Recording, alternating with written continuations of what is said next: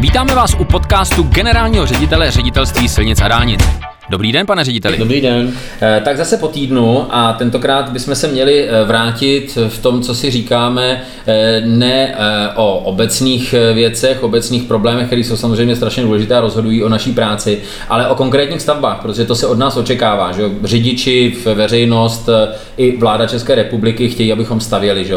Takže pojďme rovnou z hurta na ty stavby, o které bojujeme už kolik let a které doufám se aspoň trošku přibližují přibližují své eh, realizaci. Eh, pojďme se podívat na poslední úsek D1, to znamená Říkovice Přerov.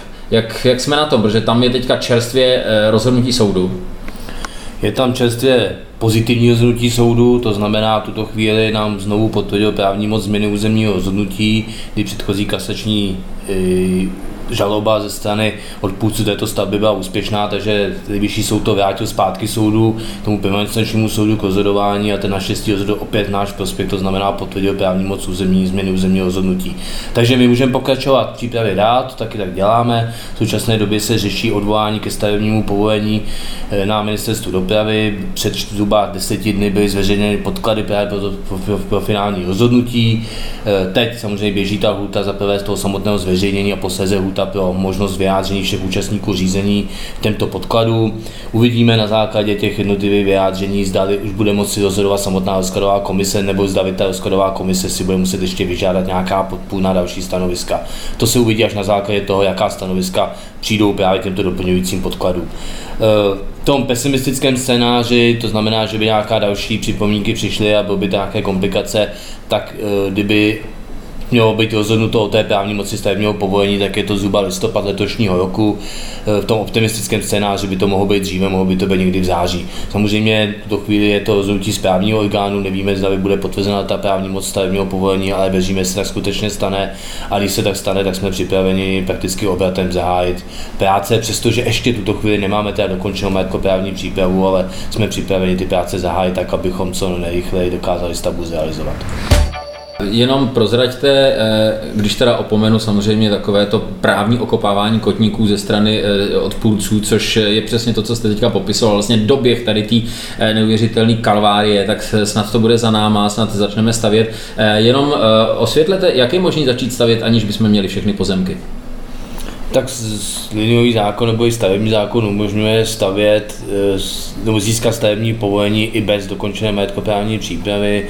Samozřejmě může to být potenciální komplikace, my nemůžeme stoupit na ty pozemky, které nemáme dispozici, ale tím, že vidíme na de facto konec té majetkoprávní přípravy, a zde víceméně na to vidíme až na pár teda takových spodných pozemků, ale i ty poměrně intenzivně řešíme a buď jsou ve vyvlastňovacím procesu, anebo jsou tam dohody s těmi vlastníky, jak s těmi pozemkama, jaké ty pozemky získat, jak se vlastně domluvit na tom, aby ty pozemky že se mělo dispozici, tak si myslíme, že to riziko je poměrně malé k tomu, abychom tu stavbu mohli zahájit. Takže jakmile budeme mít stavební povolení v právní moci, eh, tak budeme moct podepsat i smlouvu se zotovitelem, protože jeho máme vysoutěženého, jenom čekáme právě na právní moc stavebního povolení, abychom mohli podepsat smlouvu, tak poté posledně jsme připraveni předat staveniště stavbu zahájit a postupně, jak nám ty pozemky budou dobíhat, tak budeme postupně získávat ty zbílé, které chybí, protože e, těch pozemků tam bylo zhruba nějaký 950, dneska jich máme přes 900 už dispozici, to znamená, e, ty převody ještě teďka dobíhají a věřím, že do konce roku víceméně budou už to jednotky pozemků, které budou chybět, tak je postupně v průběhu té stavby budeme zhotoviteli předávat, aby na ně mohl stoupit. Takže Eh, je to vlastně cesta k urychlení ty samotné stavby, aby se nezdrželo, aby se nečekal na ten poslední pozemek, aby ta stavba mohla běžet. A to, je, to jsou kroky, které děláme na většině stavbách, tam, kde ty pozemky k dispozici nemáme. Takže je to umožněný, je možné získat stavební povolení a či stavět prostě na tu stavbu bez e, dokončené majetkoprávní přípravy a na těchto klíčových stavbách, jako ta dálnice D1 samozřejmě je, tak to určitě využijeme. Pane řediteli, ono sice se to nemá předbíhat, eh, zvlášť v naší práci, kdy opravdu je množství těch nástrojů, jak ještě něco komplikovat, napadat, podávat rozklady a, a protesty a tak. Ale přeci jenom eh, tím, že už se to opravdu reálně blíží, že tu D1 souvisle eh, propojíme tím posledním úsekem a D1 bude v České republice po mnoha desetiletích vlastně kompletní.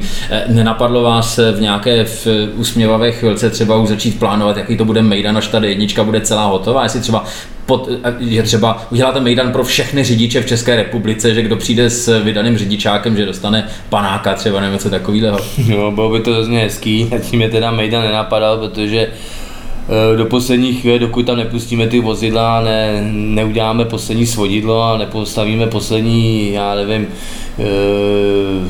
asfalt nebo jakoby ne, nepoložíme poslední asfalt, tak vyhráno prostě není. D1 se dlouhodobě potýká s obrovskými problémy, je napadán, je napadán každý krok, který my uděláme a bohužel i zde se dá očekávat i kdyby ministerstvo dopravy, ministr dopravy potvrdil stavební povolení právní moci, tak i zde nás čekají soudy. Je to prakticky jednoznačné, to znamená, budeme si muset projít ještě soudním martyriem a prostě ty, ty rozhodnutí soudu jsou občas nevyspělatelné, takže může se stát cokoliv i v průběhu samotné realizace, takže dokud nebude opravdu hotovo a nepustíme ty vozidla, nestřihneme tu pásku nebo, nebo tam prostě ne, tu stavbu prostě také nedokončíme a, a neuvidím tam jest auta, tak vyhráno není a do té doby nechci myslet na žádný mejdan. Z té doby prostě budu fuce bát toho, že to nedokončíme. Tak jsem jenom trošku, říkal jsem, že se předbíhat nemá, ale ta myšlenka je docela pěkná. Eh, pojďme na druhou stavbu zcela vážně, eh, která je v tuhle chvíli taky pozoruhodném a velmi pozitivním posunu. A sice to je další úsek Pražského okruhu, eh, my technicky říkáme říkáme SOKP 511, ale pro běžného občana je to propojení vlastně dálnic 1011 se D1, to znamená od Běchovic, od Černého mostu takhle na, na D1. Eh, tam hned, jak jsme měli potvrzenou platnost územního rozhodnutí, to znamená rozhodnutí vlastně, že ta stavba skutečně tudy povede a bude tam, to, o tom je vlastně to rozhodnutí, tak vím, že, vím, že jsme rozesílali, eh, kolik to bylo, eh, dopisy a návrh smlouvy na výkupy pozemku, kolik jich bylo? 367 smluv jsme poslali prakticky druhý den po té, co jeho český kraj rozhodl o té právní moci územního rozhodnutí. No a co následovalo? Následuje poměrně pozitivní informace, protože ty smlouvy se nám rychle vrací zpátky, ty občany je podepisují ty kupní smlouvy, to znamená tuto chvíli minulého pátku, aktuální číslo budou zase zítra, jak minulého pátku bylo podepsáno už 93 smluv, což je poměrně vysoké číslo, když si tomu připočteme, že to je zhruba nějaký tři týdny, co jsme to odeslali, je tam nějaké doručení, eh, byl konec školního roku, byl ten minulý týden, kdy většina lidí měla dokonce dovolenou, takže si myslím, že opravdu ten návrat těch smluv je poměrně rychlý, jenom přibližná hodnota těchto smluv je zhruba nějakých 500 milionů korun, což je vidět, že prostě i spoustu finančních prostředků do toho ředitelství si nic musí dát, aby vykoupil tyto pozemky. A jsem poměrně optimista. Myslím si, že těch 60 dnů, co těch smlouva dáváme na to, aby nám je vlastníci podepsali a vrátili zpátky, tak věřím, že za těch 60 dnů bude dostačující pro to, abychom prakticky 90-95% pozemku soukromých a právnických osob byli schopni vykoupit.